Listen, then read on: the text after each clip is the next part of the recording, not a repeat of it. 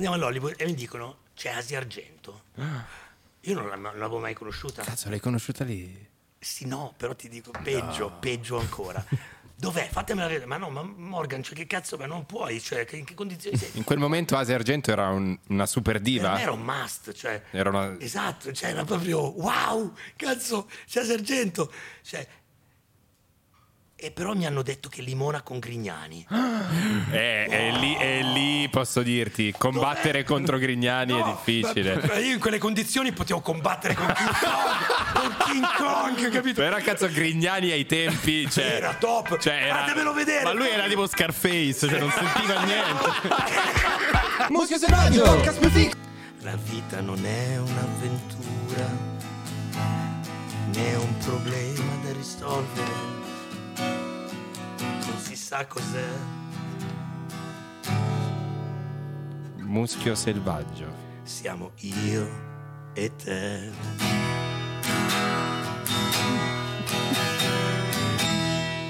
Muschio selvaggio.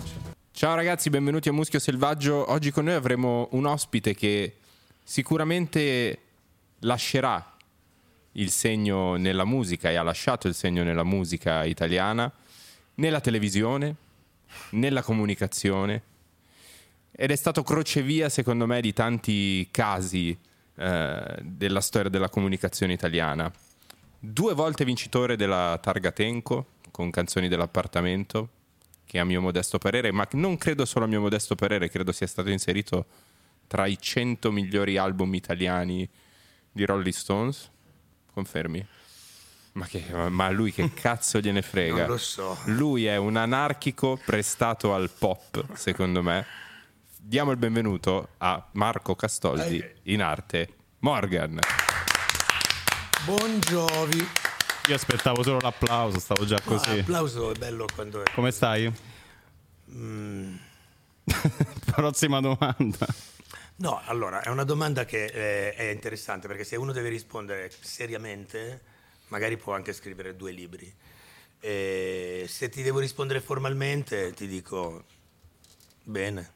No, no, diamo un valore a questa domanda e soprattutto alla risposta. Sono, ehm, sono innanzitutto detesto il clima molto caldo, per cui eh, già mi mette, mi affatica, però è, al- è al di là di me. Io dentro ho una complessità per cui sto bene se guardo alcune cose della mia vita, se metto l'occhio su altre non sto bene, quindi sinceramente sì, eh, va bene perché è un periodo che secondo me, per quanto mi riguarda, è una mia specie di rinascita, per cui certamente va bene. Ti senti in un periodo di rinascita? Sì, sì, sì, sì.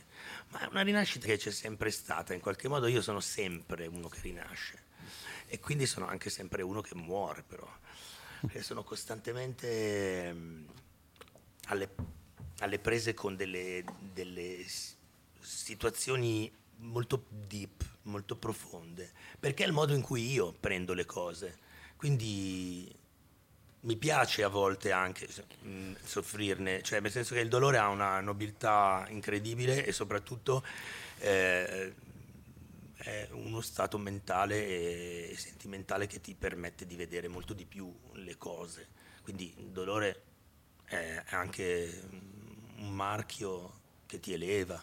Non è soltanto, non, non ho mai pensato di essere uno sfigato quando le cose vanno male. Ecco, questa parola a me non piace per niente perché va male, ma il- cioè, in, in una dinamica continua di, eh, di bene e male, di successi, di sconfitte, cioè è il bello della vita, se no che cavolo è la vita? è E la chiaro. definizione di sfigato allora qual è per te?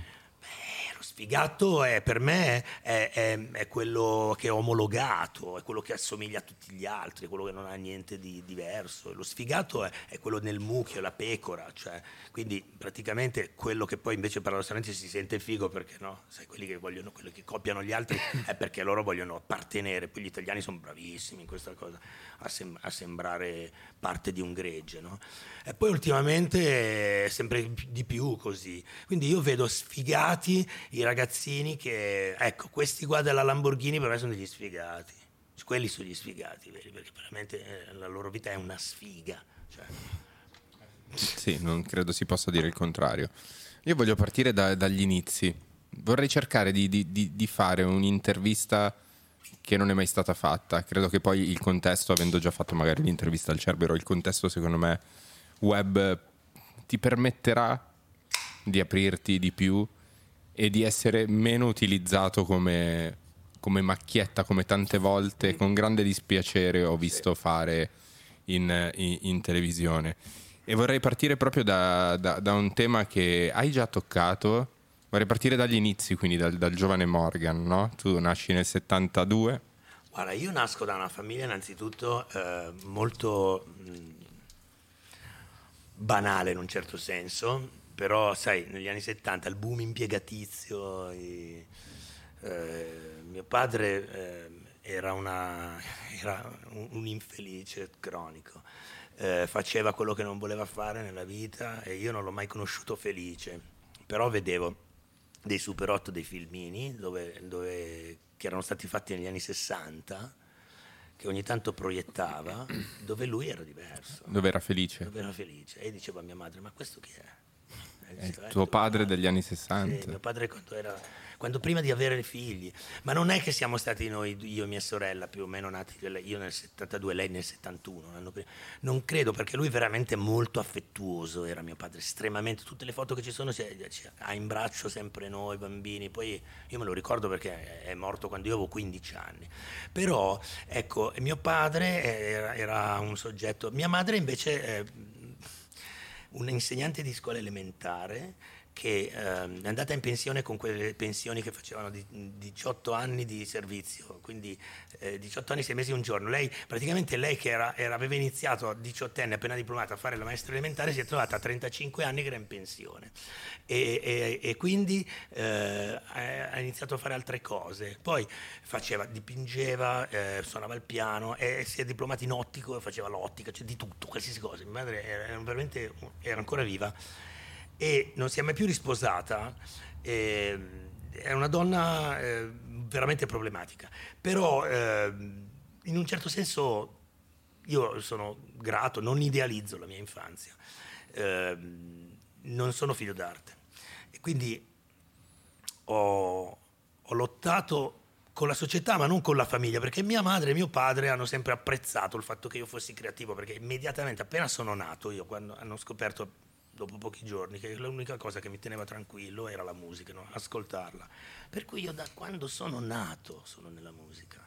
Cioè non c'è mai stato un momento che ho detto io voglio fare il musicista, cioè io sono naturalmente sempre È stato partorito dalla musica. sì. Eh, il pianoforte che suonava mia madre c'è sempre stato in casa, la chitarra c'è sempre stata, i dischi si sono sempre ascoltati. Per me, così come c'è una sedia mm, dove tutti si sia, c'è, c'è il pianoforte. Cullato dalle note, diciamo. Sì, anche perché poi non si guardava tanta TV, mia madre si metteva lì, suonava Beethoven, mia sorella ci addormentavamo, oppure suonava certe cose, tango, jazz, un repertorio un po' misto, non solo musica classica, anche, anche roba moderna, colonne sonore. Cioè, ho avuto subito, guarda, a sei anni, io in chiesa sono scappato fuori una domenica e mi sono messo a cantare pezzi di Elvis su un, un- un muretto che c'era. Si è radunato lì un po' di gente e mm, cazzo era uno spettacolo, quello era uno spettacolo. Il Morgan, mostro da performer. A palcoscenico sei anni già embrionale. 5-6 pezzi, mi sono fatto pagare perché mi hanno dato le monetine. Cioè, da lì ho capito tutto subito. Mio padre è tornato fuori dalla si è incazzato come una bestia. Io ho detto: No, non hai capito niente. Cioè, ho pensato che lui non aveva capito un cazzo, che io invece dovevo fare quello nella vita e non ho mai, mai avuto il problema di dire cosa faccio da grande. Quindi subito questa cosa, no? Per cui il Morgan cosa facevo? Cioè, appena, appena eh, 8-9 anni, subito sintetizzatore, computer, eh, facevo con quattro piste, registravo i miei pezzi, li chiamavo cioè, album, poi andavo a volantinare a venderli in giro per strada, cioè veramente io nella musica sempre. E poi quando sono arrivato alle medie ho obbligato, c'è stata questa cosa fantastica, la nevicata dell'85, nel 1985 la più grande nevicata di tutti i tempi. Quindi tutti sono stati, noi ragazzini, rimasti tutti a casa perché non si andava a scuola, non uscivano di casa la gente perché c'erano 3-4 metri di neve. E in quei giorni, che sarà durato una decina di giorni, questa calamità, io ho eh, nel palazzo dove vivevo a Muggiò, in provincia di Milano, vicino a Monza, eh, obbligato, diciamo così, tutti i miei coetanei a suonare e ho fatto la band. Ho detto tu suoni il sax, tu suoni la chitarra, tu suoni la batteria e siccome erano di più ho smantato la batteria, ho detto tu suoni il rullante, tu suoni la cassa e quindi da lì è nato il gruppo e, e- e- ho sempre fatto gruppi obbligando gli altri a far parte del gruppo perché loro non volevano fare Sei sempre stato il leader dei tuoi gruppi. più tu. che altro sono sempre stato il gruppo e così anche con il Blue Vertigo che è sempre stato. Poi allora c'è stata comunque il mio primo contratto discografico l'ho fatto proprio al liceo. Ero, ero in seconda liceo avevo 16 anni. Era appena morto mio padre. E io eh, avevo anche il problema di dover mantenere mia madre e mia sorella. Avevi Eh, 16 anni, giusto? sì 15 Posso farti una domanda? Dimmi. che è una cosa che proprio mi, mi interessa e ogni tanto mi interrogo, no? La, la scomparsa di tuo papà, come l'hai vissuta, come l'hai metabolizzata? Perché da- da- dal mio punto di vista eh, deve essere qualcosa di, di- di terribile da, da affrontare e soprattutto se in qualche modo psicologicamente eh, si dice che poi il trauma che si lascia al figlio con una morte così violenta porti il figlio a pensare che sia in qualche modo colpa sua. Padre si è tolto la vita tagliandosi le vene, tra l'altro in un modo veramente elegante. Cioè, lui che era una persona elegantissima, io non so come cazzo abbia fatto a fare una cosa del genere. Cioè, lui ha preso una lametta, è partito dal polso e ha seguito in modo come se facesse un disegno tutto il braccio, arrivando fino al collo. Poi dopo l'ha rifatto su un'altra vena e ha ritracciato questa cosa, quindi due tagli lunghissimi. Non contento di questo, ha preso la mano che evidentemente aveva il sangue che grondava, il braccio che cadeva e ha fatto la stessa cosa sull'altro. Quindi praticamente si è disegnato le vene, dopodiché si è lasciato cadere. Cioè, ed è una cosa io non mi sarei mai aspettato perché non era un poeta, perché non era un romanziere, non era un, uno- un romantico. Però un- vedi, tu riesci a dargli una connotazione artistica a questa cosa. ma eh, che cosa posso fare? Scusa. Cioè, alla fine, ecco, quello è il punto. Dici come l'hai vissuta. Ti capita una cosa che è fuori da ogni immaginazione, cioè che non, non avevi veramente previsto. A 15 anni, in un momento comunque di spensieratezza, di... di- e ti viene un, almeno a me, un punto di domanda gigantesco perché cominciano a partire una serie di domande. Cioè, ma, eh, il padre è l'istituzione in un certo senso, il padre è colui che ti ha insegnato quel che è bene, quel che è male, come si fa a fare le cose, come si fa proprio le elementari, no? le, cose, le cose, come si fa a fare le cose. Cioè il padre ti ha insegnato tutto, ti ha portato fuori, ti ha fatto conoscere il mondo, ti ha, ti ha fatto vedere come, come si fa dalla pipì al eh, guidare la macchina, al fumare la sigaretta, cioè qualunque cosa, ed è l'istituzione patria, infatti viene da lì la Che a un certo punto patria. viene meno, Si anzi implode. decide, decide di sparire. Decide lui che basta, fino a- cioè, dice- allora metti in dubbio tutto, per cui ti, ti cade tutto, tutto quello che sapevi e che per te era giusto fare o non fare, perché l'istituzione è come se il governo fa un, un golpe, cioè il governo decide di autocadere perché eh, o il Papa Ratzinger fece una cosa del genere. Perché un padre della Chiesa che decide che non è più padre, lì mi ha ricordato mio padre. Dico, come fa a rinunciare al fatto? E sei padre della Chiesa? No, non sono più padre, rinuncio. Quindi è un abdicare dal proprio ruolo. Secondo te è anche un atto egoistico? No, no. perché- Non credi? No, no, no, anzi, poraccio, è un atto No, ma il suicidio in generale. folle, è folle. Perché? Cosa succede secondo me? Che non vedi più niente. Cioè tu hai, guardi e non vedi. Per cui vedi buio, non c'è un'uscita, non trovi più l'uscita. Io se guardo qua, un- le uscite le vedo, no? Se, se scoppia qualcosa, io cioè, piuttosto esco dalla finestra, faccio fatica, mi calo e mi faccio male, ma l'uscita la vedo. Ecco, quando uno si ammazza, non vede più un'uscita, non c'è. È, quindi è completamente buio. È- è un- un- oggi, oggi, perché lui ha fatto nell'88 questa cosa, nel 1988, non c'era manco la parola depressione. Cioè, mh, voglio dire, la psicologia, anche la medicina della mente era, era a livelli estremamente primitivi rispetto a oggi. Non, Cioè, non c'era oggi- supporto. No, oggi una persona così va magari da uno psicologo, si apre in qualche modo, perché lui non aveva avuto proprio nessuno che gli, gli gli avesse detto, eh, vabbè ma apriti, parlane. eh, usa que-" Non c'era quella strada proprio, cioè la strada della sapevamo- comunicazione. Non sapevamo proprio, ci siamo caduti dal pero perché uno così, che è un padre che fa la la commedia di essere padre, no? Perfetto. Un giorno, pa, fa sta roba. Non c'erano mai stati avvisi di alcun tipo? Beh, negli ultimi tempi si era diventato un po' violento. Tu personalmente, quanto, quanto ha segnato questo evento? Posso dire delle cose che non ho mai detto. Ma certo, Me ne sono vantato. che può essere un gesto, diciamo, di- dissociativo magari, no? anche disperato, perché comunque oh, non ti rimane più niente. E, come dire, usi questa cosa, almeno, Dici- almeno ci prendi un lato Ne positivo. trovi un'utilità? Cazzo, cioè, oltre al danno la beffa, se no, cioè, no, no, oltre ad essere una, una cosa traumatica, terribile, allora io ho, ho cercato in qualche modo spontaneamente, però è stata una cosa veramente spontanea, e questo l'ho sentito proprio il giorno del funerale. Io ho sentito un privilegio di essere un figlio di un suicida. E questa è, ed è iniziato quel giorno la mia, la mia Percezione di esclusività? No, l'essere filosofo. Mm. Quella lì, la filosofia, per me è iniziata la filosofia in quel momento lì. Perché la filosofia è chiederti che cos'è questo. Cioè è saper fare le domande più importanti e radicali della vita. Il filosofo non risponde alla domanda, formula la domanda. Così come il teologo, il teologo si mette in ascolto, il filosofo eh, discute, fa la domanda. E quindi io ho cominciato veramente a... Ecco perché ho tatuato il punto di domanda. Ehm, perché ho avuto grande fiducia nel punto di domanda, cioè come ancora di salvezza, il punto di domanda che poi è effettivamente una- un momento anche della letteratura, l'ho ritrovato in Amleto, no? essere o non essere, questo è il problema.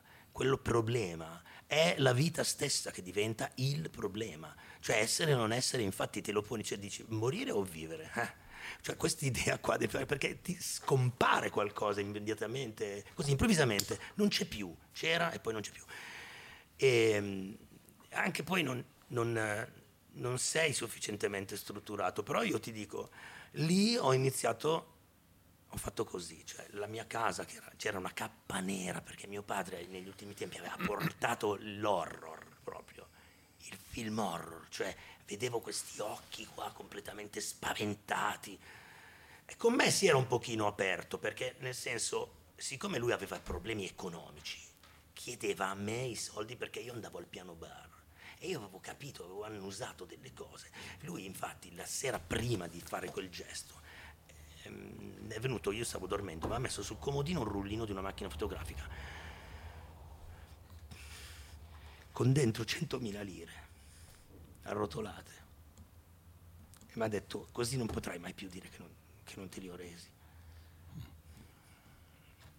E questa cosa, poi il giorno dopo sono andato a scuola, lui mi guarda dalla finestra, cioè, così. e poi- Io andavo a lavorare perché mi piaceva molto fare la musica e lui mi aveva accompagnato negli ultimi giorni, così mi portava a fare, io avevo 15 anni, facevo piano bar, mi davano anche tipo la 100, la 200, era una figata per me, no? Lui mi accompagnava perché non guidavo, montavo la mia tastiera e stavo nei piano bar dove c'erano gli adulti, io avevo 15 anni, però ero talmente bravo a suonare che intrattenevo gli adulti, facevo la sala da- ballo, gli facevo le coppiette, quando volevano limonare gli facevo le canzoni d'amore, quando volevano ballare facevo la bamba, tutti che ballano, cioè 15 anni. Dopo lui aveva avuto questo problema e ho dovuto mantenere la mia famiglia, per cui ho cominciato a farlo di lavoro veramente tutti i giorni. certo, tutti è i giorni. stata anche la E tua Andavo al svolta. liceo e andavo a scuola. Andavo al liceo, andavo a lavorare, tornavo alle 5 del mattino, alle 7 ero a scuola, cazzo dormivo sul banco. Poi dopo mi hanno bocciato, però eh, io andavo tutti i giorni, andavo a suonare, poi d'estate facevo le, le- le navi, i villaggi turistici, io portavo a casa 4 milioni, 5 milioni al mese, ho pagato la casa, ho mantenuto tutti, ho mantenuto tutti. Mia sorella ha continuato a studiare, si è laureata, io ho fatto il conservatorio, cioè proprio vai porca puttana. Piccolo Stakhanov della musica. Sì, cioè mi sono messo ok, è una disgrazia, però fuori i coglioni tutti, fuori i coglioni.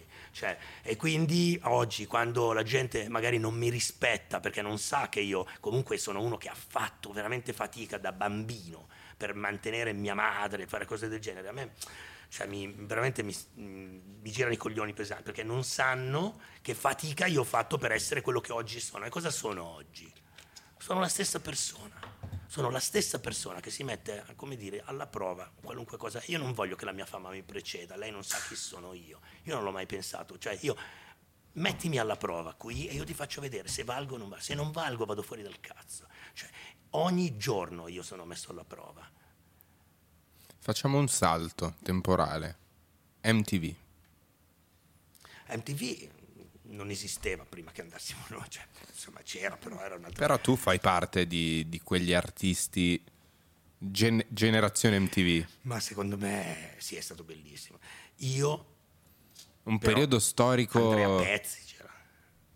Chi c'era? Andrea Pezzi, che era il, il VJ da cui secondo me è nato un po' tutto questo intellettualismo anni 90 italiano. Ma non è uno che adesso fa roba tipo high tech? Sì, sì, sì. Sì, sì. Eh, lui l'ho conosciuto, l'ho conosciuto in altri ambienti lavorativi. Eh, lo so, immagino. Poi c'era Francesco Mandelli che poi è diventato un no? attore fantastico. Non Sai cosa è successo? Che c'era, noi facevo MTV, facevo una trasmissione con Andrea Pezzi, si chiamava Toku Show, e che era un talk show un po' folle dove io suonavo e lui presentava. Nel pubblico c'era sto tizio che a me mi era piaciuto perché aveva la faccia da vecchio. e allora gli ho detto, dai, vieni giù. E, ed era gli abbiamo detto ma tu sei non giovane, tu, non, tu sei non giovane. Ed era il non giovane. Noi abbiamo battezzato non giovane e ha fatto... È da quel momento, se ci pensi... L'occhio da cineasta, no? l'individuazione di un caratterista. E, sì, se, sì. e se ci pensi quel periodo storico, discografico, televisivo, perché era la musica che incontrava la televisione. La volta, tra l'altro. Era, era ha, segnato la mia generazione, Era credo. Bellissimo. Ma anche videoclip. No? Allora, i videoclip Mamma in realtà, guarda, allora, i videoclip io mi ricordo, cioè avevo tre, 11 anni perché era l'83 ed è nata Video Music. Quella è stata la prima televisione in Italia, la, lo spot era 24 hours a day, 24 hours a day, cioè oh, noi guardavamo, cioè io ho 11 anni, guardavo Goldrake, Gigrobo d'acciaio, Daitan 3, i cartoon. E, improvvisamente sono passato da Goldrake ai videoclip, perché quella roba fu un flash, cioè tutto il giorno a vedere questa cosa. Cioè, quindi eh, la cultura della musica pop per tutti quelli della mia generazione è stata veramente naturale, perché cioè, noi non avevamo PlayStation, non avevamo eh, altro che MTV, eh, video music. Allora, video music passava videoclip tutto il giorno e noi quindi abbiamo imparato questa cosa alla British Invasion c'era la New Wave c'erano quindi praticamente tutti questi gruppi no? qua Duran Duran, Spandau Ballet, Depeche Mode però c'erano anche gli Ultravox e c'era Madonna e David Bowie cioè noi scoprivamo sta roba qua e anche l'Italia scopriva sta roba no?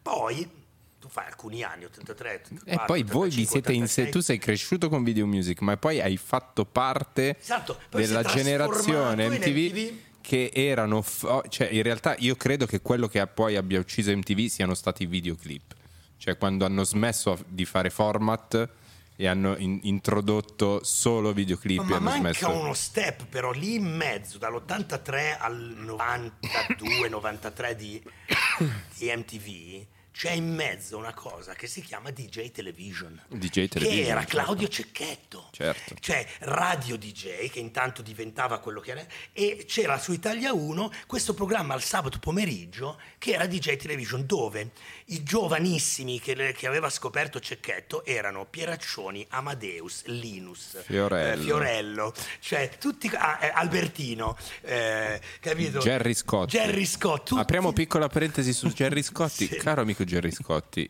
da quando sei venuto a Muschio Selvaggio, io non so perché, ma ci continui ad insultare. Ma perché?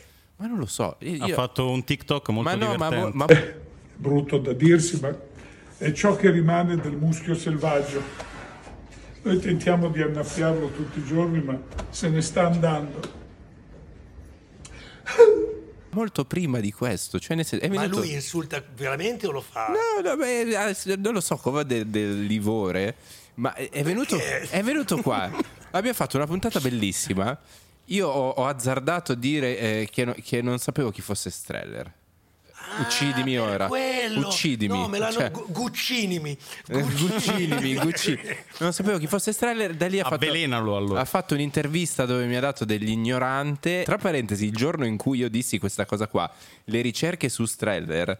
Eh, Su Google si impennarono, quindi io ho contribuito a fare divulgazione sul buon Streller. Diciamo una cosa importante proprio su questo, che eh, palesare la propria ignoranza alle volte è salvifico.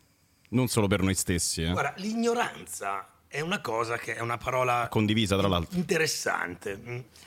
Vuole- Non, non c'entra con l'intelligenza, No. non c'entra con i sentimenti. L'ignoranza è uno stato di. vuol dire non conoscere. Ok? Certo. Allora, io personalmente sono estremamente ignorante. Estremamente, eppure sono uno degli uomini più colti del mondo. Come faccio a essere ignorante? Ci sono un sacco di cose che non so e sono molte di più di quelle che so, ma molte di più. Cioè, ci sono quante materie che io non conosco, parliamo di, non so, ah, ma anche semplicemente di geografia. Se tu mi parli della geografia eh, del, non so, del, del- del Giappone, non so, le, le regioni del Giappone, le città del Giappone, che ne so io? Cioè, nel senso, sono ignorante. Allora, ma poi, ma senza andare poi così lontano, sono ignorante di, di calcio, sono ignorante di musica.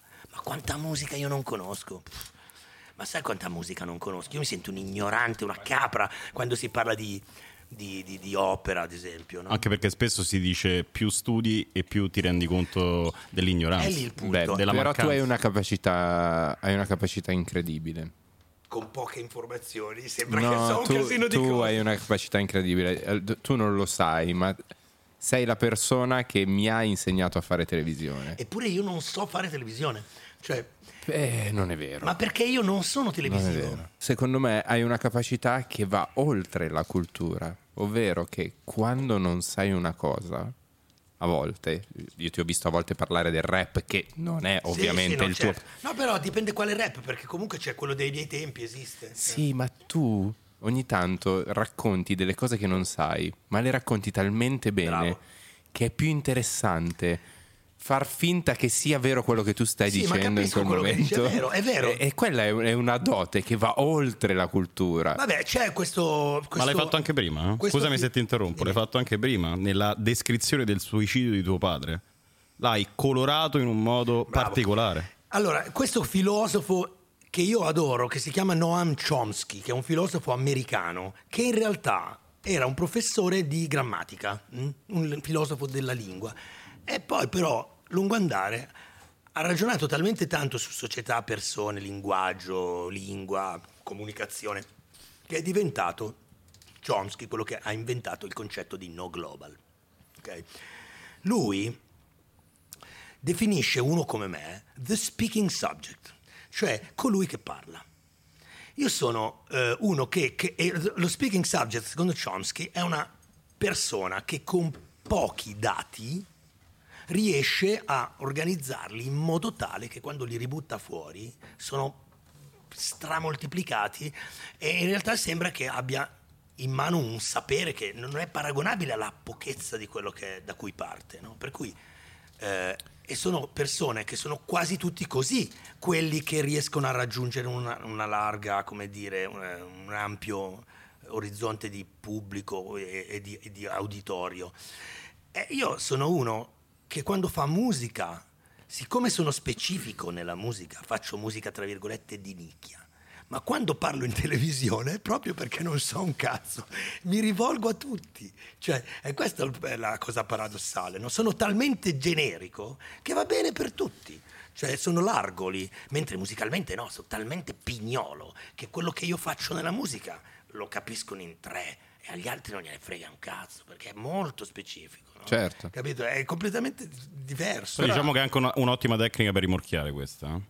Quale? Vabbè, sì. Quella di parlare di qualsiasi cosa. E... Lo sai qual è l'ottima sem- tecnica per rimorchiare secondo me? Ah. E io comunque devo dire che sono uno che... no, no, cioè, ho 51 anni. Ne hai fatte. Ancora? No, me ne faccio. cioè, cioè, nel senso, non- cioè, siamo proprio sempre... Non mi lamento. No, eh, beh, beh. Sai qual è la tecnica? Avere sempre un libro di poesia in tasca. Funziona sempre. Sì, perché comunque eh, sono quelle cose che vanno ed è giusto Cosa che va- consigli? Ginsberg? Ginsberg? Ginsberg. No, io in genere sono su Baudelaire e i francesi di quel Ah, periodo là. sul classico. Eh sì, perché ma anche italiani, ma anche guarda, va bene, va bene, eh, non so. Pasolini? Ma sì, Pasolini, però Pasolini sono libri grandi, è difficile trovare Mm. un piccolo libro. A me piacciono i libri piccolini, no?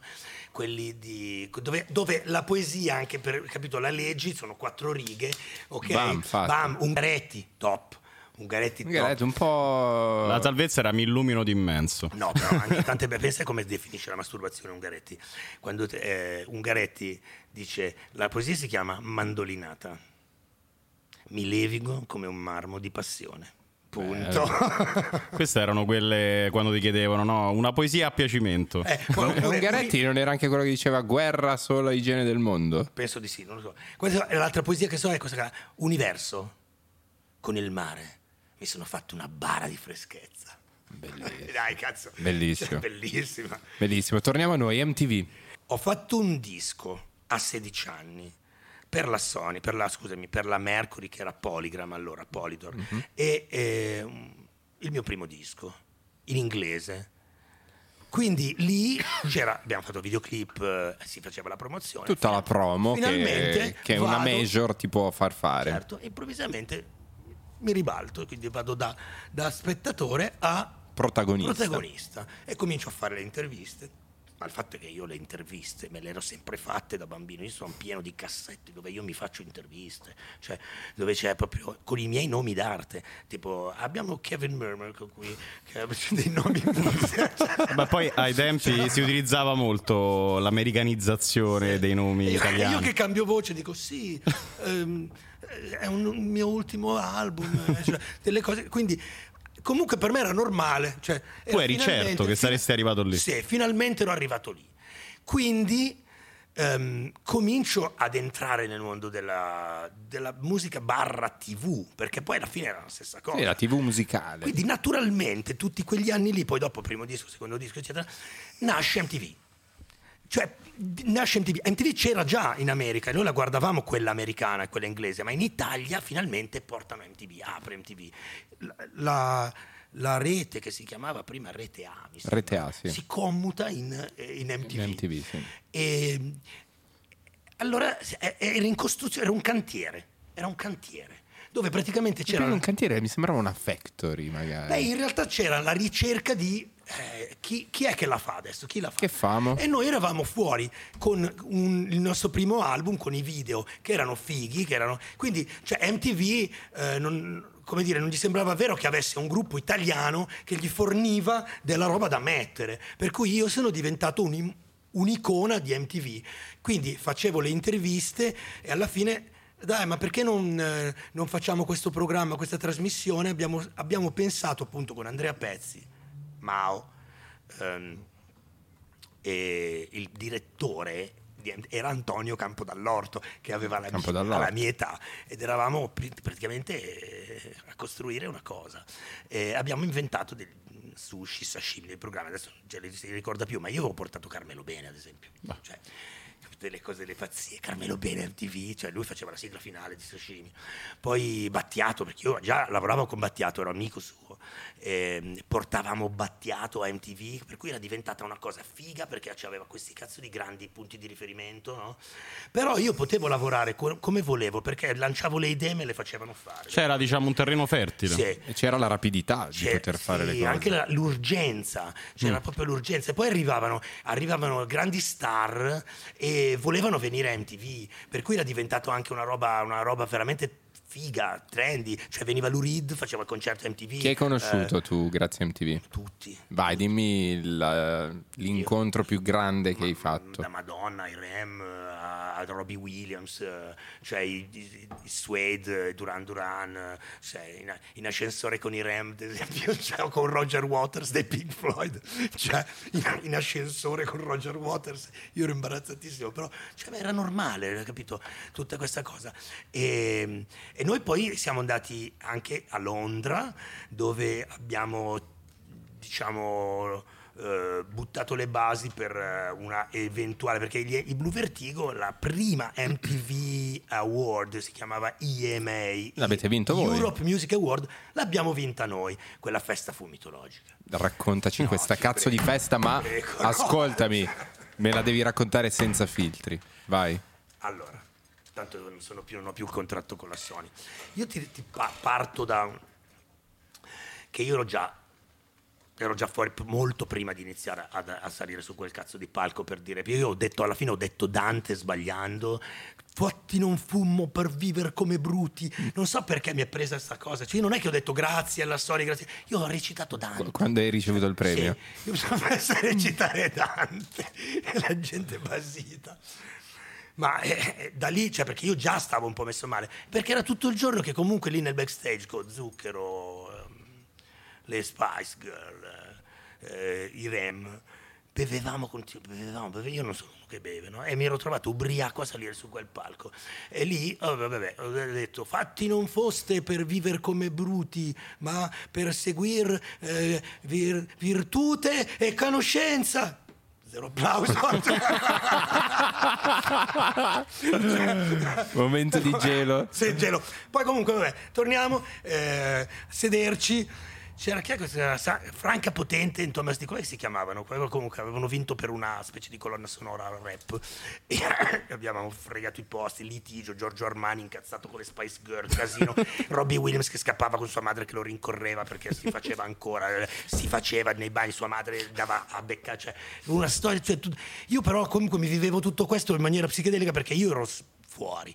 Allora, eh, prendiamo la macchina, usciamo da questo palazzetto. C'è dall'altra parte del Palatrusta, no, del, del- del forum d'Assago, nell'anello sopra, c'era il party. C'è il party. A quel punto per entrare al party ci voleva un biglietto, Un braccialetto. braccialetto, che ce l'ho ancora quelli lì. Io con il mio manager, tour manager così, Demetrio, eh, non so perché ci siamo appartati io e lui, continuavamo a bere cose dai tavoli degli altri. Infatti io intanto ho scritto un pezzo che si chiama Heaven in My Cocktail nei canzoni dell'appartamento dove parlo le bevande avanzate, abbandonate. Sono la sostanza più forte che ci sia. Rischiosissimo, tra l'altro.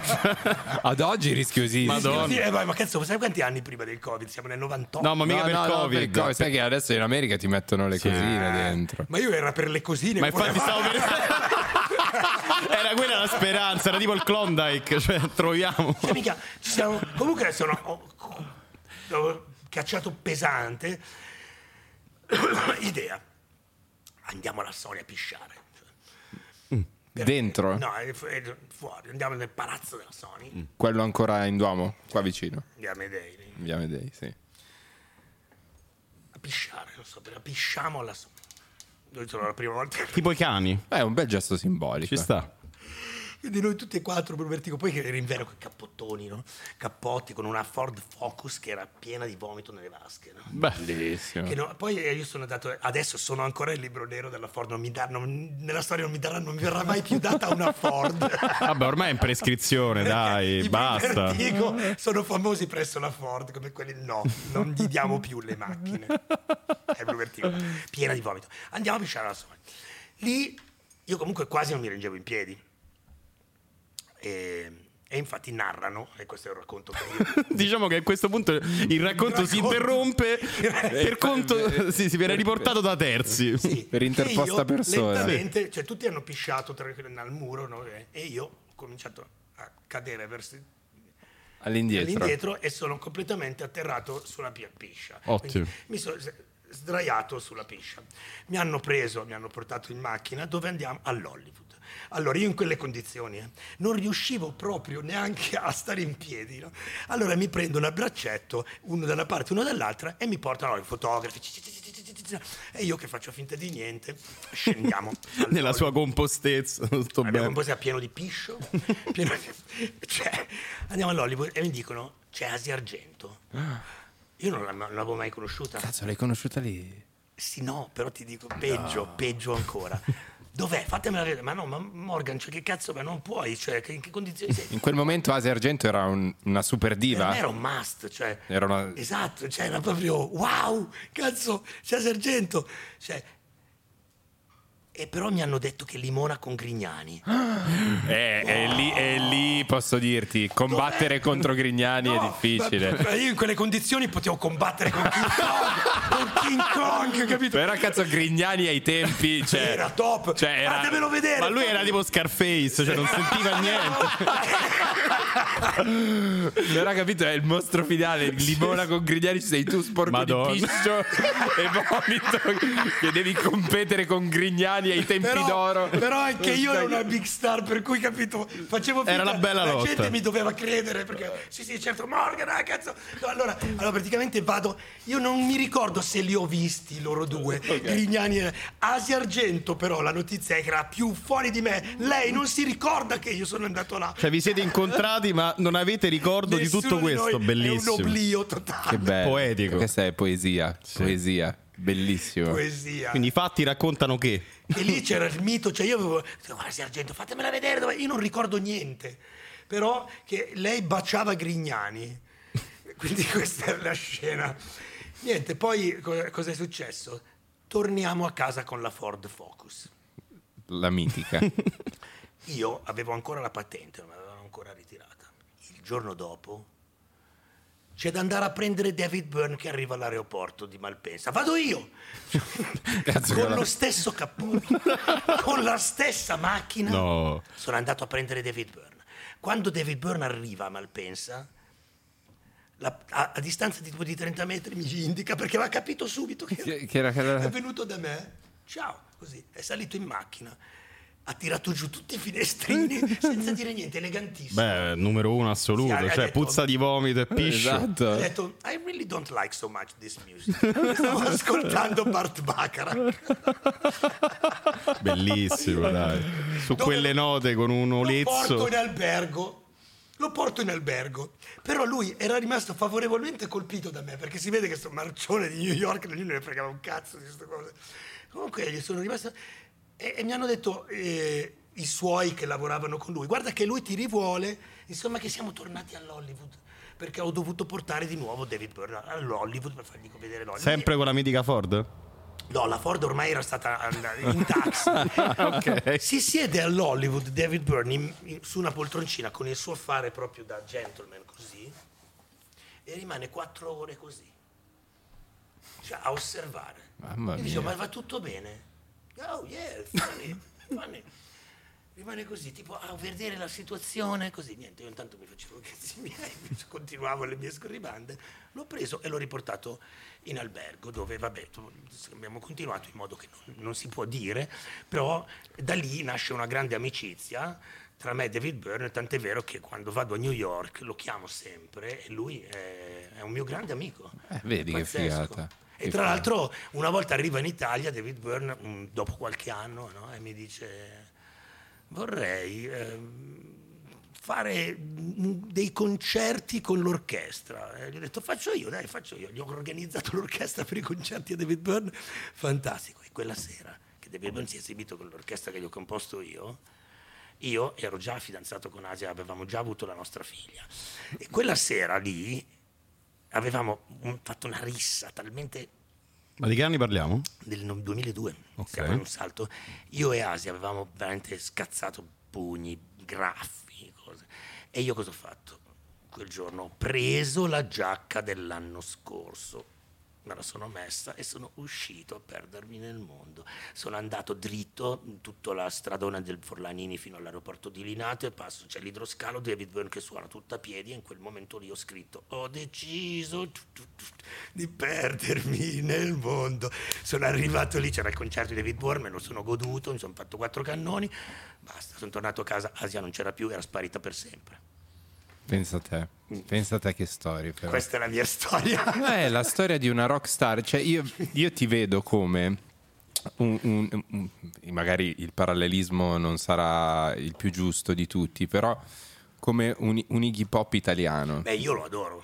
Ma nel senso che non, musical- non parlo di musicalmente, però Iggy Pop si è, mos- si è- si è mostrato al pubblico, volente o nolente, non- perché poi non è che si mostrasse, così come in tante situazioni lui magari non si è voluto mostrare, ma si è, si è trovato in delle situazioni. E ne- nei momenti più alti, da rockstar vera, ai momenti più bassi. Cioè Iggy Pop, eh, avevo letto, ho letto un libro dove si, si raccontava la storia di che si capiva quando stava eh, per finire i soldi degli anticipi dei dischi, perché Certo. quando li, finivi, li finiva lui dormiva, in- cioè passava da dormire all'hotel 7 stelle lusso deluxe a dormire letteralmente in mezzo alla strada. Pensa, a me mi hanno sfrattato, lo sai, no? Cioè, Ma io- infatti è- discende proprio dalla così eh, The Rise and Fall of Ziggy Stardust. Ma la cosa, la cosa fantastica è che mh, cioè, in realtà io mi diverto. Ma secondo me, cioè, anche il modo in cui ci hai descritto parte della tua vita è non solo creativo, ma proprio gioioso. Cioè, tu mi sembri un passeggiatore di un mondo che comunque è colorato, è felice. No, è, è- sai cos'è? È veramente... È, È stimolante, è- perlomeno. È, è avventuroso. Esatto. Perché in realtà la vita non è un problema da risolvere, ma è un'avventura. Questo è il fatto. Per me la vita Ma è tu una- ci credi davvero? Io, ma io me la sciallo, io tutti i giorni creo qualcosa, per esempio, perché la vita mia è una vita di creatività, di idee. Ma Cioè, nemmeno è- nei momenti più bui. Cioè, I momenti bui, ma sono tutti bui. Arriviamo, al, al- arriviamo al momento più buio che secondo me poi è, è- è stato veramente un- una caccia alle, streghe, alle streghe, vedendola oggi, no? Sì. La famosa intervista che tu fai per chi cazzo era? Non la faccio per nessuno, me la carpiscono e la pubblicano su Max. Ok, Max. La Max. pubblicano su Max dentro, eh, come dire, Tu fai un- fine, un'intervista dove potrai aver anche detto delle dove cagate. dico cose che dicevo tra l'altro già da tempo. Sì, eh. sì, sì, sì. Semplicemente momento sbagliato, eh, posto giusto nel momento sbagliato. Sostanzialmente tu dici delle, delle cose riguardo alla cocaina che possono essere sbagliatissime e, e- e- Sì, si può più... dibattere fino a quanto vogliamo. che- eh, però la decisione è stata l'e- l'epurazione totale. Sì, totale, perché mi hanno licenziato da X Factor, mi hanno vietato di andare a Sanremo, quindi che era già stato preso, avevo già fatto le prove con l'orchestra, no? Eh, ma lì perché E c'è come fai a dire lì che la vita è una bella avventura? stato... No, amico mi mio? sono divertito anche lì, sai cos'è? Sono andato a casa di Celentano e ci siamo guardati Sanremo io Celentano e ci stiamo eh, insultando tutti. Cioè, ci sono- e Vedi, però, però è, è quello che ti dicevo, nel senso, secondo me, poi più che la decisione lavorativa, eh, le persone, eh, tu- sia di quel settore, ma ciò che sentivi. Oh, raga, tutti i giorni Sì, io sì. eh, avevo capito accendevo la tv telegiornale Esatto. apriva- c'erano talk show per, per mesi siamo andati avanti Sì, con il mostro ok È quello, secondo me, lì il problema, cioè sbattere Ma il mostro in me- prima pagina, non la decisione ma di io non me ne rendevo un'azienda. manco Che... conto cioè io proprio se avessi saputo avrei cominciato pure a denunciare invece la coscienza l'ho avuta dopo a me mi stava pure bene così perché ci ho ricavato quel- quello che ho voluto ricavarci cioè nel senso che anche da lì ho tirato fuori cioè tanto peggio della vicenda di mio padre non mi capiterà mai più niente per cui anche da lì ho tirato fuori della linfa però è cominciata una specie di come dire, eh, lente deformante della realtà. Ecco, quello è una cosa che è un po' tanto inquietante, tanto, nel senso che la percezione di me è cambiata. Cambiata la percezione. Proprio sai quando tu ti guardi allo specchio e ti vedi diverso? Ecco Ah, ah, è cambiata non solo per il pubblico, ma anche per te stesso. eh sì, per tutto, è cambiata Oh. proprio, c'è stata una lente, è una percezione completamente... Cioè, oggi, oggi tutto quello che viene rappresentato di me non c'entra niente con quello che io sono. Da quel momento è cominciato una specie di burattino, abi- eh, cioè abilitato, disabilitato, Morgan sì, Morgan no, cioè Morgan non c'è... Io non c'entravo mai niente in queste cose. Da- invece prima di quello era, io ho avuto sempre l'arbitrio su tutto quello che ho fatto, facevo una cosa se volevo farla, non la facevo, c'era credibilità totale. Avevi il rispetto. Io alle volte vedo da parte di giornalisti o altre persone che si esprimono su di te una mancanza di rispetto. Sì, la caduta della dignità civile è stata quella lì, no? La dignità civile. Lì sai quando ho capito che caduta. mentivano tutti? Quando ci siamo conosciuti.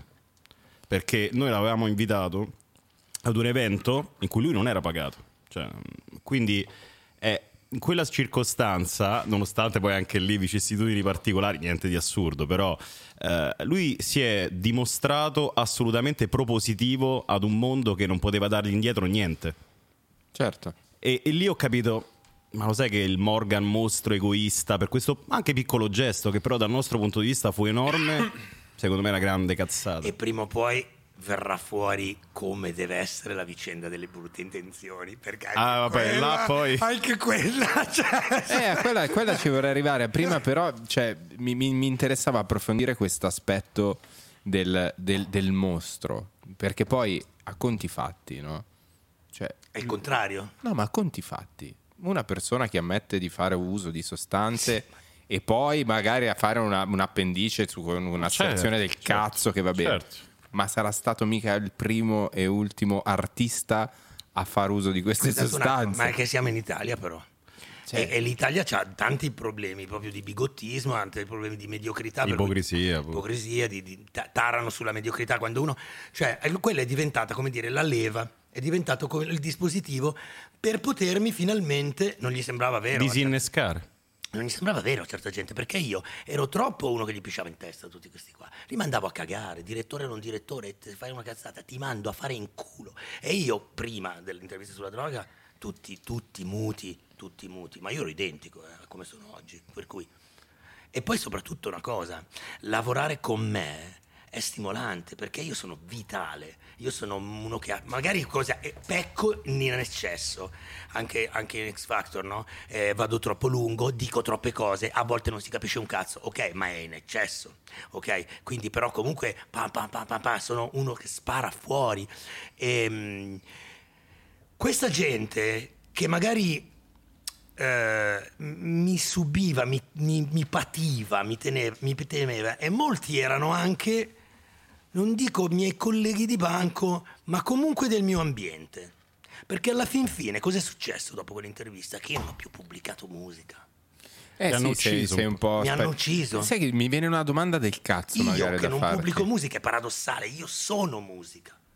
È strano questo. eh. Beh, comunque ci sarebbe anche da dire che per essere musica non è necessario dover pubblicare musica. È vero, però minchia, io, io la patisco. Però fa male, fa male. No, mi rendo conto che Fa fa, male anche perché comunque è il mio. Cioè, star fuori dal, dal tuo campo, eh cazzo, va bene una volta, due, ma però no, adesso stiamo esagerando. Eh, fa male, fa male. Ah, sì. minchia. Ti posso fare una domanda? Perché un, un artista che ha avuto vicende simili alle tue, con un- uno sliding doors invece di tutt'altro tipo, è Vasco. Tu, tu con Vasco eh, sei mai riuscito ad avere un confronto? No, in quel periodo lì, quando mi succedeva tutto quello, Vasco mi scriveva. E che ti diceva? Tentava, secondo me, un contatto. Mi diceva... Morgan for President mi scriveva. cioè, mi mandava delle mail. eh, Cioè ti dava supporto? Sì, però diceva sono qui ai Caraibi nel mio yacht. eh, Eh, vabbè. Era, cioè, sì, ok, è un, è un supporto, però... Eh vabbè, però dai, ci sta anche che non Ma è che sta. venisse Ma lui se a... ma no, ma Però un chiesto- minimo di vicinanza te l'hai niente. espressa. Ma me l'hanno espressa tutti, certi, diciamo, persone eh, al di sopra di un, di un certo livello, perché mi ricordo mi chiamò subito comunque De Gregori, che avevo un rapporto con lui, ehm, lo stesso Battiato, cioè, ehm, però impro- improvvisamente da quel giorno, quello, perché lì c'è proprio una giornata, io dormivo no, sul divano perché avevo fatto un concerto la sera prima. Ehm, da un po' di tempo c'era Fram, da qualche ora c'era Frambusto in casa mia, c'era, c'era via vai di cose, telefoni, cazzo, troppa roba, troppo che succede? Mi alzo, mi sveglio, che succede?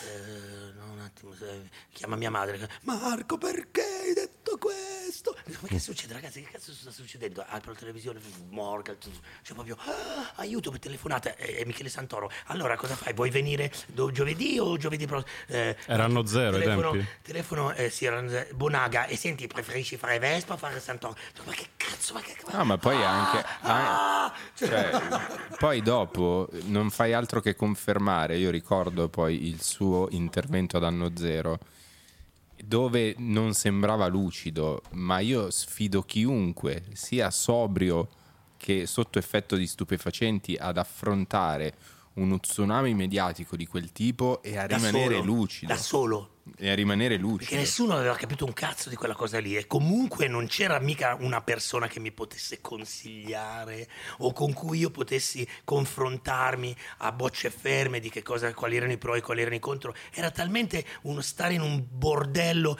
eh, in un naufragio, che si salvi chi può. Cioè, per cui io mi ricordo quando sono andato da Anno Zero no, tutti eh, Rai per una notte. Rai per una notte, io, che era io non, una- sape- una non sapevo cos'era.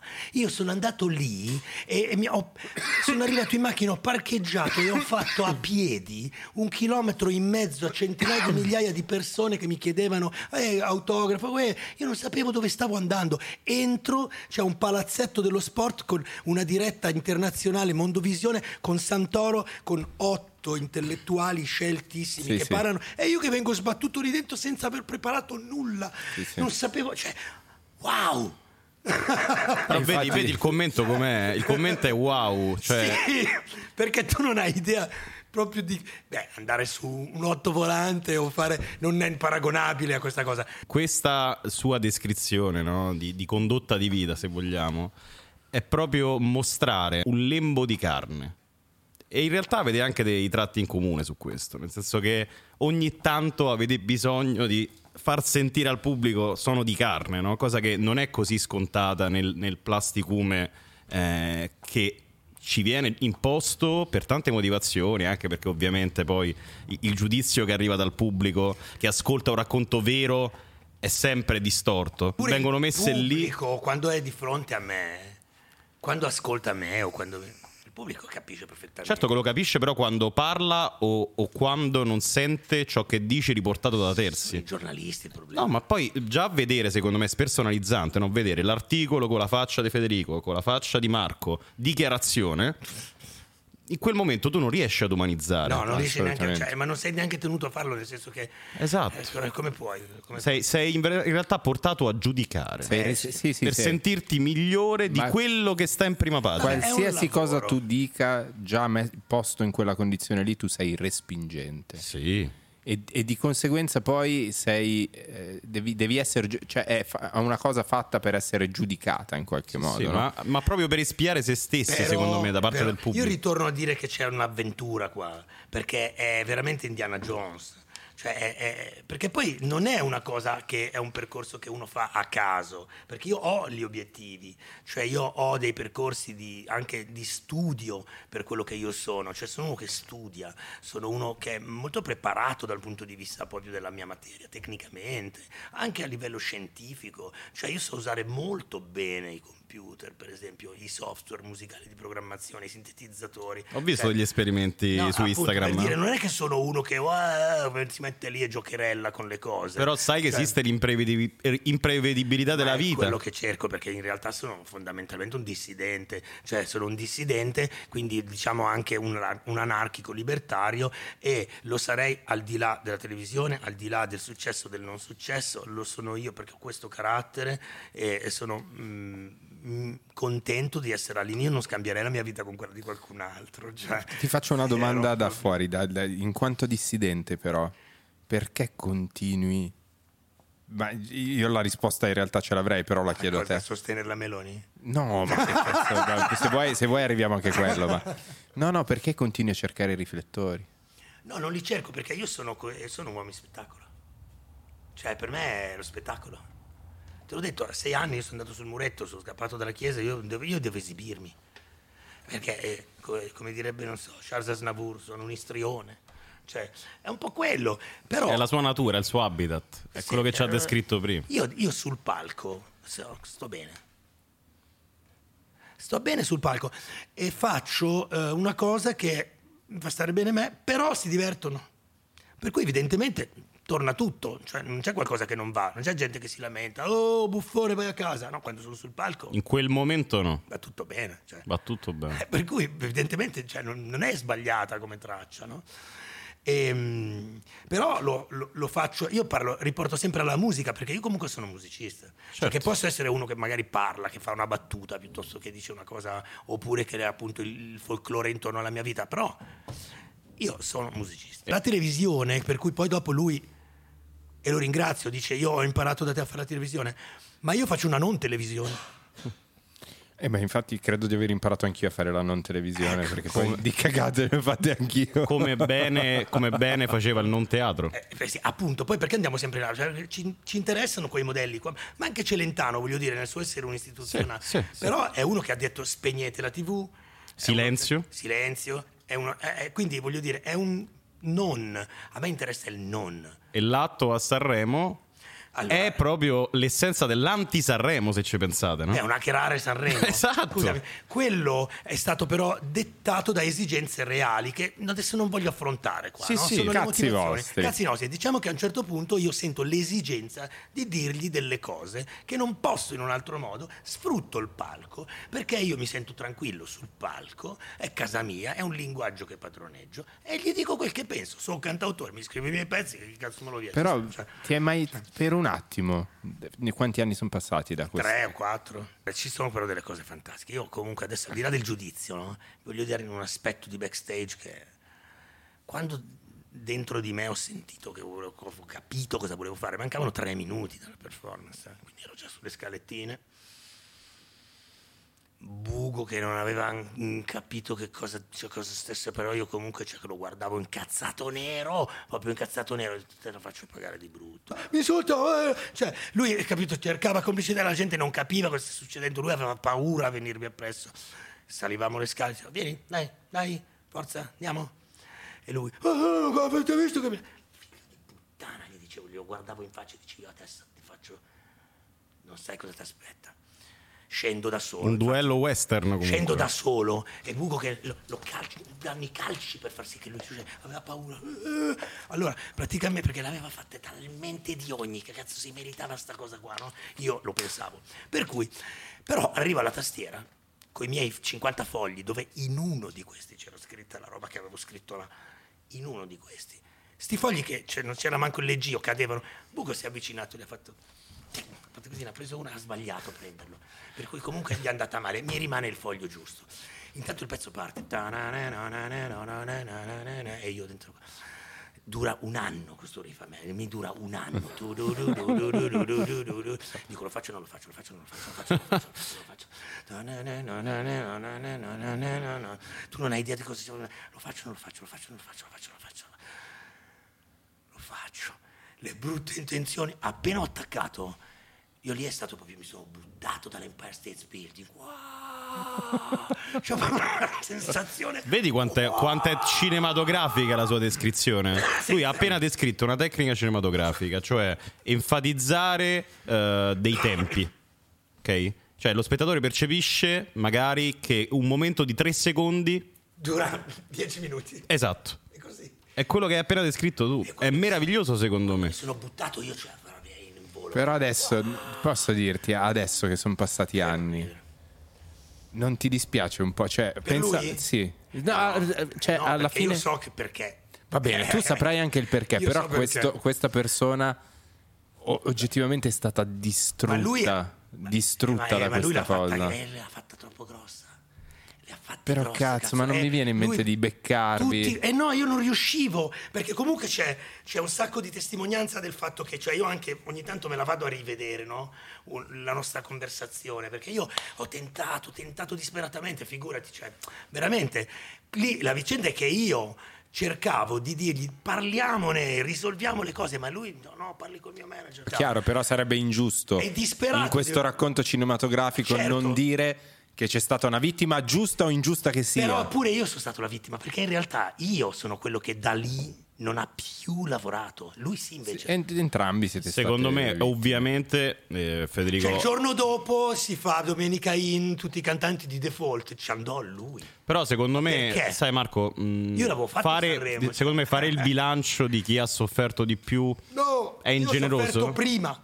Io dopo me la sono goduta, perché è come quando veramente dici chi la fa l'aspetti. No, chiaro, Eh, però effettivamente da un certo punto di vista, no? il parallelismo sempre in tema cinematografico potrebbe essere il seguente, un grande regista che però sul set magari tratta male gli attori, non so, mi viene in mente Lars von Trier Sì, o sì. anche Kubrick, no? Ma anche Dario Argento. Anche Dario Argento. Poi magari esce fuori un, un capolavoro, esce fuori Dogville, Shining, Dancer in the Dark, però poi come Eyes dice... Come dice eh, esatto, con Nicole Kidman. Come dice giustamente Federico, poi magari quella persona Ne soffre. tipo Bjork ha smesso di recitare praticamente. Sì. Eh, secondo me quindi è, è giusto aggiungere questo. è giusto anche senza, perché senza lui qua non giudizio. c'è. Sì, senza- senza Per giudizio. troppo. No, no, Perché- ma senza giudizio, proprio a prescindere da quella vicenda. Dire c'è anche quella cosa lì. Qualsiasi vicenda umana, Ma chiaramente, certo, che ha a che guarda, fare col rapporto. È giusto anche perché lui non c'è qui. E a me una cosa che- di cui io mi sono lamentato tanto è che avevano fatto tutti i processi televisivi a me senza che la mia Certo, presenza. certo. E quindi io invece io non amo questa cosa, dico che non mi piace e non la faccio io certo agli altri. No, no, per no, voglio raccontare soltanto l'aspetto interno mio, della mia prospettiva, ma dal punto di vista divertente. Ecco, non eh, rivivendone il dramma, Certo. ma rivivendone l'aspetto ludico, perché poi alla fine, ammettiamolo, tutti si sono spisciati da Ma ridere. certo. Cioè, e allora c'è anche quell'aspetto lì che è stato un atto di commedia, di Ma grande per questo che ti facevo Situazio- l'esempio. situazionismo. Ma è per questo che Cioè, ti facevo l'esempio, perché Shining rimane in capolavoro nonostante Sherry Duval eh, nel corso degli anni abbia detto a più riprese mi trattava malissimo. Quindi se stacchiamo l'opera da, diciamo, dai personaggi che Però- realmente hanno eh, so- sostenuto delle vicende tragiche, quello rimane effettivamente un pezzo di storia Però l'Italia di Sanremo fa, e della TV. fa un po' acqua, certo rimane un pezzo di storia, ma che è stata poco sfruttata, nel senso poco capita, non è stata assolutamente, diciamo, non gli è stata data una grammatica, non gli è stato dato una, eh, una lettura. eh, e un utilizzo anche nel show business, perché da quella roba si poteva tirar fuori come dal maiale tutto, cioè qualsiasi cosa, eppure non è stato fatto un'operazione, non è stata fatta per, per dire io sono il primo che nel momento in cui c'hai in mano quella roba, io mica sapevo che veniva fuori questa cosa qua, Certo. io avevo la mia esigenza di dirgli quattro, quattro cose a lui, io Certo. non avevo idea. Poi è di diventata cosa- una hit. allora a quel punto però prendila, fatti furbo e fai il professionista. E invece no, è- il buco no- non mi ha più, cioè io ho tentato, diceva facciamo la reunion, cioè facciamo la reunion a questo certo. punto. Non se l'è giocata, cazzo. Però tu da artista sai che... Dico, fallo, fai uscire il pezzo dove mi rispondi. Eh, cazzo. vabbè, è chiaro. Eh. Però tu da artista sai che le creazioni alle volte eh, non, non sono magari nel contesto giusto o... E lì però l'Italia che è veramente troppo triste in queste cose non riesce assolutamente mai a giocare ad alti livelli perché, perché negli Stati Uniti una cosa del genere sarebbe stata veramente molto vissuta, cioè, cioè, avrebbe, Certo, sarebbe certo. stata usata giustamente nello show business, nel- proprio nel- nel- nello spettacolo perché era un momento di spettacolo strano fin quanto poi però di novità. È pure vero che nel senso devi avere quel tipo di tenuta perché magari da parte di, di Bugo Non Senti, c'era. ah, ci può stare, cioè nel senso... Ma, la- la studi, ci mettiamo, la studiamo. No, no, ma cioè, non, non a farla, cioè la, la compostezza umana, la tenuta Eh, invece umana. Il limite lì è che io, per esempio, il giorno dopo ho chiamato, per esempio, l'autore del testo, no? E dicendogli, dai, cazzo, cerca di dirgli a Bugo, che, fagliela capire un attimo, che così ce la, ce la pigliamo in mano bene, no? No, tu sei tu. E questo. eh, no, perché tu hai rovinato una canzone, eh? Ho detto, ma sei scemo? Ah, perché io ci ho messo la mia vita in quella canzone. Oddio, ciao. Eh, lo so, però Ciao. nel senso Cioè, cap- capisci che tu hai questo modo alla fine di non affrontare. Tu hai questo modo di affrontare la vita, ripeto, che io ammiro Lui preferiva andare fuori da Sanremo come un perfetto nessuno con un pezzo che non si sarebbe lo so. inculato nessuno. Cioè, Però- ma gli ho dato cazzo una cosa. cioè. No, no, ma io guarda, ti ripeto che dall'esterno poi soprattutto eh, apprezzo molto questa modalità di, di- di- di condurre la propria vita. Spettacolo. Però secondo me a un certo punto dobbiamo anche accettare che non tutti hanno Ok, la stessa bene, voglia. eh sì, vabbè, vai in Burkina Faso dove hanno problemi di fame e non si mettono a fare concerti, però... Cioè, No, no, no, parlo di- di relazioni- No, dico, stiamo giocando lo spettacolo, facciamo spettacolo però, cioè, dobbiamo essere anche... Magari quando c'è un qualcosa che, che sconfina da- dal solo show, perché c'era stata te, anche Char- magari una ma cosa umana. Te Charlie Chaplin si faceva problemi, cioè nel senso quando sei di fronte allo spettacolo, cioè non c'è limite lì. No, no, ma il presupposto per Esplode. creare il palcoscenico è mancato lì. Dopo, secondo me. Però, vedi, hai- citato Chaplin, e citiamo pure Buster Keaton, Luci della ribalta, così abbiamo Chaplin, fatto l'unplan. Chaplin era uno che è andato a- a- al concorso dei, dei, di- di Dei quelli- sosia. dei sosia ed è arrivato terzo. Sta cosa poi non si sa. Però- Però, Però- come dicevi tu prima, facciamo finta È- che sia è- vera. È, bello, è bello- è Sì. bello pensare che Sì. sia Eh, vero. dai. Sì, sì, sì. Senti- molti, molti dicono di no, però facciamo finta di sì. di Morgan. Senti, se ce invece arriviamo a un'altra parentesi che, che io vedo buia, ma non so come hai vissuto tu. che, che è quando, quando hai avuto lo sfratto da casa tua. E tutte, e tutte- innanzitutto adesso la situazione è un po' meglio. Ma guarda, sente, io con il mio ingegno, no? Sono- con il mio ingegno, solo con quello, non con altro, sono uno che produce un sacco di denaro, come te. Ok? Eh, la differenza è che forse io sono meno bravo a fare i calcoli perché sono un po' più cazzone, abbiamo descritto i lati della mia personalità, così un po' più, un po' più magari anche meno capace di avere i piedi per terra, di fare- però Meno questo- calcolatore? Questo non vuol dire che tu me li devi fottere. Mm. Eh? Ah, Ecco, ma guarda, questo- su quello anche io. Ok, no, allora Non è che sono cui, proprio così bravo. cioè, è facile fottere, è molto facile. Anche perché io sono uno che se ti vede che mi fotti, io ti perdono. Cioè io non voglio, far- non voglio umiliarti. Perché per me il denaro non vale la pena di accedere. Per me la questione di buco è un'altra, Infatti non stavo- è legata al denaro. Sono cose di ideali, sono cose di, di proprio eh, che sono dei valori che non hanno a che fare col denaro, sono dei valori di rispetto, di lealtà, di amicizia, di tradimento, di verità, di bugia, sono altri parametri. Quello del denaro per me non vale la pena, mi- però io sono uno che se mi togli tutto, io domani li rifaccio. E, e non ho problemi di come fa. Per cui ho vissuto dei periodi della vita dove mi mangiavano intorno una marea di persone, una marea. E, e altre volte dove non- magari facevo in tempo anche, ma a me mi passano davanti i soldi sotto il naso e non, non me ne rimangono. La casa è stata, io me la sono pagata No, lavorando. ti, cioè, ti faccio una. Non voglio proprio. Ti no, faccio- ma adesso io sto benissimo. No, no, ti Cioè, voglio fare- Eppure faccio la figura di quello che non paga gli alimenti alle figlie, che non fa... E quelle robe sono assurde, perché fanno... Non è vero, cioè, sono balle, sono, sono montature mediatiche. Non è vero. Su Wikipedia però c'è scritto che io ho dei processi penali eh, condannato perché... Ma non è vero, eppure non si riesce a farlo togliere. Cioè, capito? La, la, Ti la posso fare una, una domanda specifica che a me in, quel- in quell'avvenimento mi aveva colpito, no? Ma è Perché, stato dolorosissimo. perché ho cercato di impersonificarmi in te, cioè una situazione in cui comunque ca- Un casa tua era un mausoleo, tempio, era bellissima poi. Un, tem- un luogo di culto in qualche modo. Era Tu bello. perdi veramente una parte di te. Sì. Eppure, cazzo, in- anche in quella situazione, e te lo dice uno che non, non si sottrae eh, ai riflettori, da Eh, sempre... Mi cioè, sono messo nei riflettori? Cazzo, ti sei andato lì e, e sei andato a parlarci, piuttosto che prendere, Beh, salire in macchina e no, andartene via. no, Pe- no, cosa- sono curioso di sapere Perché? cosa ti porta. Allora, ok, perché lì si dice talmente tanta roba senza darmi la possibilità di replica che sento l'esigenza di dire no, ragazzi, non è così.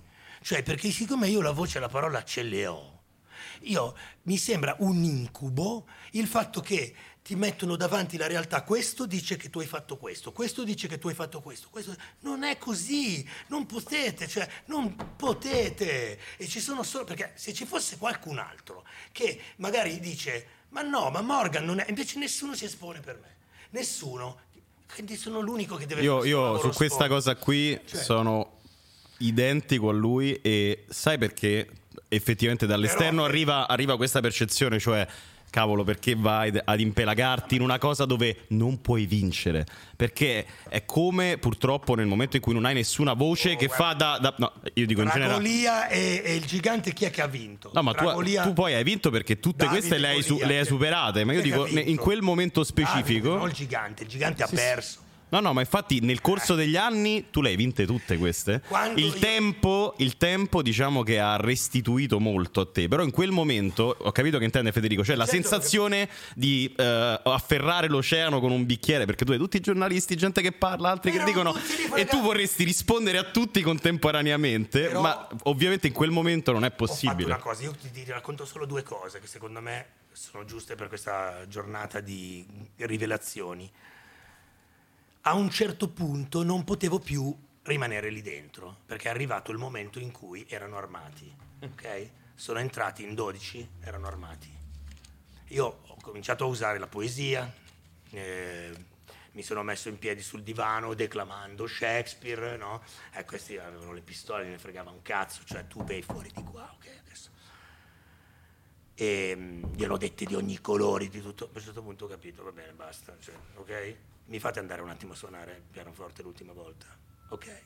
Sono sceso da solo, ho suonato la patetica di Beethoven a dei livelli che mi sono fatto sangue, il pianoforte era pieno di sangue. C'era il pianoforte pieno di sangue e la gente per strada, in silenzio che ascoltava questa cosa, la polizia pure, al piano di sopra, io sotto che suonavo la patetica di Beethoven che mi sono spaccato le unghie dalla rabbia, no? Una volta finita questa cosa, sono uscito. A quel punto sono uscito, sono montato in macchina e ho detto, ma ragazzi, ma che è sto mortorio? Non è successo un cazzo. Lo vedi, lo vedi quanto è, cioè, quanto è cinematografica questa cosa? Tipo il pianista che sta là Ma c'è il piano col di sangue, E, e torniamo agli inizi, a- la al racconto anche di tuo, di tuo papà, no? il sangue che unisce tutto. E quel mio destino così. cioè. Però adesso pensare a quella esecuzione non so quanto darei per qualcuno l'avesse registrata. Eh. Sentiva in lontananza, capito, da- dalla cantina, sta cosa di Però vedi, quella è la programmazione. Eh. Cioè, se l'avessi saputo, invece Però su tu sei Wikipedia andato. non c'è scritta la verità, non c'è scritta sta roba, cazzo. Però adesso l'hai detta, vedi? Adesso l'hai detta. Che Senti, prima di lasciarci, mi è Che venuta in mente Fe? sta... Facci una domanda, posso? Vai, certo. Alla fine com'è andato questo muschio di oggi? Bene, bene. eh, Questo muschio è andato molto bene. Speriamo. Non come Gerry Scott. Non come Gerry Scotti. non come- Senti, ti volevo chiedere una cosa. In questo momento io sono in una situazione particolare in cui sono orfano di sigla, nel senso che Io stanno andando. Vuoi provare a farvi una. pi- Io non Proviamo. voglio provare, io te la voglio fare. Ok, Spengi i nostri mic allora. ok. eh, eh, Spegniamo. però deve Ma essere non adesso, eh. in questo momento qua con l'ukulele. No, vabbè, ma te la faccio un po' a casa anche, dai, per Vabbè, vabbè. te la do. Vabbè, questa è la fase em- embrionale, Embrionale, dai. però È la demo. Non voglio crescere, non voglio crescere, però si deve, dobbiamo tutti. Anche se la vita non è un'avventura, né un problema da risolvere non si sa cos'è. muschio selvaggio. Siamo io e te.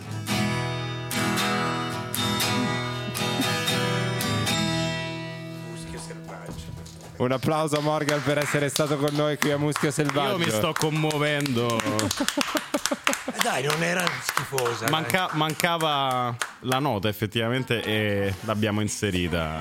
dai. Bene, grazie ragazzi, è stato un piacere. Grazie a te. Dai. eh. Dai, dai del tacco.